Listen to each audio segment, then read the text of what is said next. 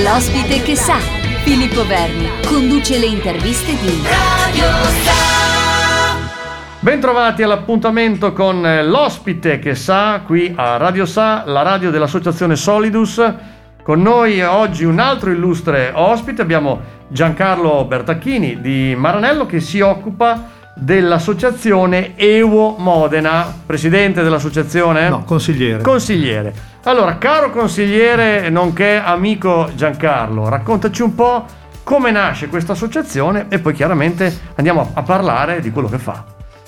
Ma innanzitutto eh, chiariamo che cosa vuol dire EWO, che noi modenesi pronunciamo Evo molto più spartanamente, H-E-W-O, Ancenians Ethiopian Welfare Organization Perciò eh, una organizzazione che si occupa di solidarietà, di sostegno ai malati del morbo di Hansen, dell'Etiopia e anche dell'Eritrea finché erano unite, eccetera. Il morbo di Hansen è, è l'unica parola che perciò non conosciamo, è la lebbra. E noi abbiamo voluto mantenere questo eh, acronimo di morbo di Hansen, che fa richiamo alla malattia nel suo termine scientifico, perché nell'immaginario collettivo di tutti noi, se parliamo di lebbra pensiamo a una malattia, pensiamo a delle distorsioni fisiche, dei lineamenti, eccetera. Se pensiamo a un ammalato del morbo di Hansen, pensiamo prima di tutto a una persona. Ecco, per sottolineare proprio che dietro a una malattia c'è sempre un uomo, una persona che ha bisogno anche del sostegno di altri uomini e di altre persone. Da quanti anni è che c'è questa associazione, Giancarlo? Noi siamo nati in maniera un po' strana, come tutte forse le associazioni di volontariato, quelle spontanee. Siamo nati nel 1984, quando un nostro amico, che purtroppo ci ha lasciato dieci anni fa, eh, decise di cambiare vita e di non fare più il rappresentante di detersivi a Modena e insieme a sua moglie maestra a Modena decisero di tornare a Barigazzo, paese di 80 anime allora, eh, per aprire un'attività economica di piccolo artigianato, prodotti naturali, eccetera. Dopo passati un po' di anni da questo invio di esperienza, gli venne in mente di fare un po' di promozione, disse con tutti i chiapa aria, come dicono in montagna, che vengono qui in agosto, proviamo a fare una festa, chiamiamo gente e ci facciamo conoscere. Così nacque la prima festa dei lamponi, e all'epoca guadagnammo perché eh, l'accordo era che la sorgente, cioè il nostro amico, avrebbe pagato tutte le spese, tutti gli incassi li avremmo tenuti noi che lavoravamo. Eh, avevamo incassato 330.000 lire, 156 euro più o meno, di allora però. Certo. E ci guardammo in faccia e ci dicevamo cosa facciamo? Andiamo a mangiare una pizza, tra l'altro a me la pizza non piace neanche tanto e ci venne in mente che lui dieci anni prima era stato in mezzo ai lebrosi del deserto di Massaua e disse se volete sentiamo da loro se hanno bisogno di qualcosa. Ti interrompo, finiamo il racconto tra poco perché questa cosa qua mi piace, lasciamo un attimo spazio alla musica? Prego. Allora, abbiamo fatto questa festa del lampone, sempre con eh, Giancarlo Bertachini per parlare di, quest- di come è partita questa EUO. E quindi rimanevano 156 euro. 156 euro. Allora dove li investiamo? A mangiare la pizza non ci si va. E Hermes dieci anni prima era andato nel deserto di Massaua in mezzo ai lebrosi in una specie di campo di concentramento che io ho visto nel 95 per fortuna non più in uso un grande recinto contornato dal muro e un cancello eh, chiuso da lamiere, perciò non si vedeva neanche dentro, dove i malati di lebbra che si bagnavano nel Mar Rosso durante la notte venivano fatti rastrellamenti e portati lì dentro con un bidone di sboba da mangiare in attesa che morissero. E noi che eravamo così molto carichi da questa idea di poter fare qualcosa per loro, chiedemmo che cosa volete. Era un anno di carestia perché l'anno, l'anno prima non c'erano state le grandi piogge per cui avevano perso anche le sementi oltre al raccolto erano negli ultimi anni di guerra civile, di liberazione dall'Etiopia, perché eravamo in Eritrea, e, ed erano ammalati, perciò noi che eravamo buoni ci siamo detti ci chiederanno o delle medicine o da mangiare e noi che siamo buoni daremo loro questo aiuto. La risposta ci aveva un po' inquietato perché ci dissero vorremmo una macchina per scrivere in carattere amarico.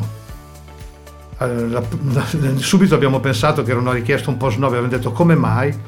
E la risposta fu molto lapidaria, non abbiamo più i libri e vorremmo fare le dispense per continuare la scuola dei nostri figli. Oh, e lì ci hanno fregato. Certo. Ci avessero chiesto le medicine o da mangiare, magari l'anno dopo ci, hanno, ci saremmo dimenticati. Invece ci hanno mandato il messaggio aiutateci a crescere, camminate con noi in un progetto di sviluppo e questo è un percorso che poi non, è più, non si è più interrotto. E fino all'anno scorso, quando a causa del Covid non abbiamo potuto fare la festa dei lamponi, siamo arrivati a 35 edizioni ininterrotte e quest'anno speriamo di riprendere con la 36 bis, anche se abbiamo saltato un anno. Sempre con Giancarlo Bertacchini di EUO Modena, questa associazione. Adesso com'è la situazione in Etiopia? Ma la situazione in Etiopia è veramente drammatica. Eh, teniamo conto che eh, vabbè, noi subito dopo la scissione fra l'Etiopia e l'Eritrea, come tutte le ONG e gli enti di beneficenza, siamo stati espulsi dall'Eritrea, ma avevamo già aperto un centro a Makalei in Tigray dove assistere i malati di lebbra che eh, tornavano dall'Eritrea ed erano tigrini. E nel 1998 il governo eh, di questa regione autonoma del Tigray ci chiese di, fare, di costruire il primo ospedale per malattie trasmissibili di tutta la regione, 5 milioni di abitanti. E così abbiamo iniziato un'avventura, abbiamo costruito un ospedale per malati di lebbra, TB e AIDS che è tuttora funzionante e questo ospedale l'abbiamo costruito grazie al lavoro dei volontari, ci siamo dedicati anche a migliaia, centinaia di catering di matrimoni per poter guadagnare le risorse per pagare allora un miliardo e 300 milioni di lire di investimento. Finito quello, eh, abbiamo fatto la prima variante in corso d'opera perché le ragazze del Selmi di quell'anno, del 2000, nella festa di fine anno, e fecero la festa di fine anno al Vox come era tradizione e l'incasso l'avevano devoluto a noi per comprare un forno. E così abbiamo fatto un forno per la produzione del pane. E un nostro volontario è andato per tre volte e ha addestrato sei fornai nuovi in, in Tigray. E questo ospedale adesso funziona, c'è una scuola materna con 160 bambini, un'attività agricola con una stalla con 15 mucche per dare il latte ai bambini e ai malati e una piccola fabbrica di maglieria, una fabbrica laboratorio, scuola di maglieria. E questo è una specie di villaggio che è retto però con una caratteristica particolare. Noi appena finito di pagare tutte le strutture abbiamo donato formalmente e giuridicamente tutte le strutture al popolo del Tigray. Per cui quando noi volontari anche di Modena andiamo a Maccalea, qui a, eh, siamo ospiti loro e non siamo a casa nostra e questo secondo me è importante. La cosa eh, adesso drammatica del Tigray è la guerra. Teniamo conto che già c'era il problema della pandemia eh, da Covid, come in tutti i paesi del mondo. L'anno scorso ci sono state due invasioni di cavallette che hanno distrutto i raccolti nel momento proprio del raccolto e c'era già una crisi alimentare molto pesante.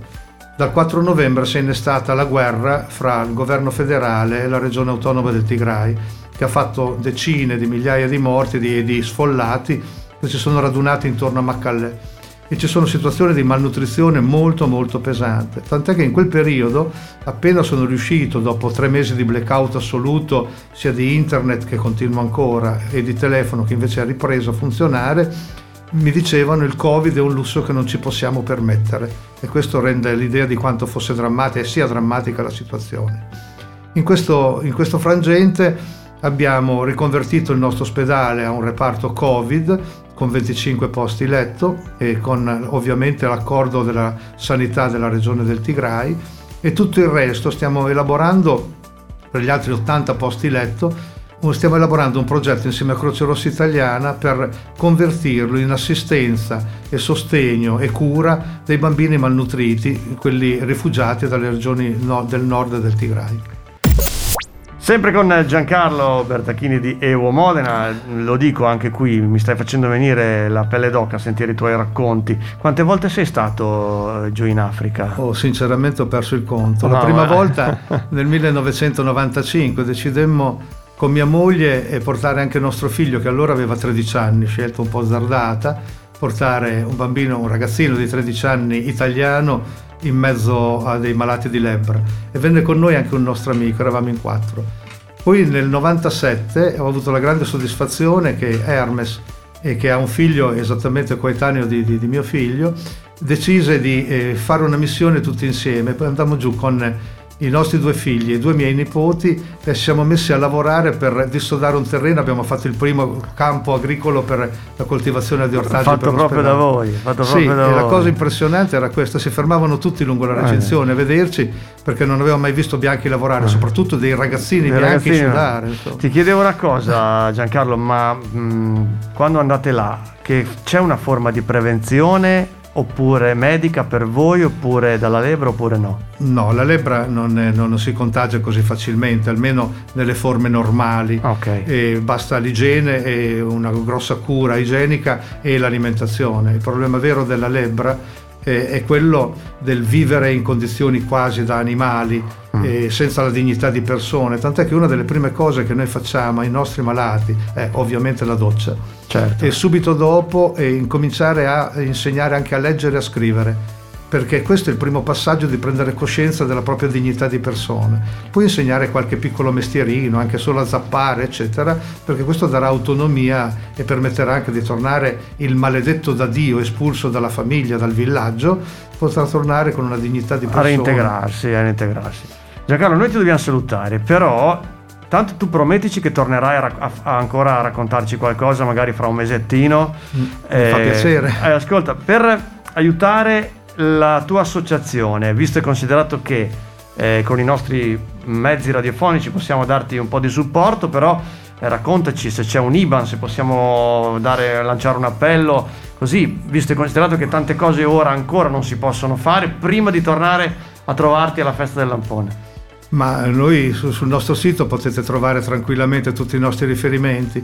E l'altra cosa, so che siete invasi, tutti siamo invasi da mille richieste e il 5 per 1000, che è una grossa risorsa che in questo periodo di crisi è fondamentale per molte associazioni e anche per noi. Allora, noi ti ringraziamo, sei stato di una gentilezza estrema, ti facciamo un grosso in bocca al lupo, porta i nostri saluti a tutta la tua associazione che possono arrivare anche fino giù nelle zone più colpite giù in Africa e ti aspettiamo ai prossimi appuntamenti. Certamente, tra l'altro eh, domenica è Natale, in Eti- eh, Pasqua scusate, in Etiopia e facendo loro gli auguri gli dirò anche che arrivano i vostri auguri. Grazie mille.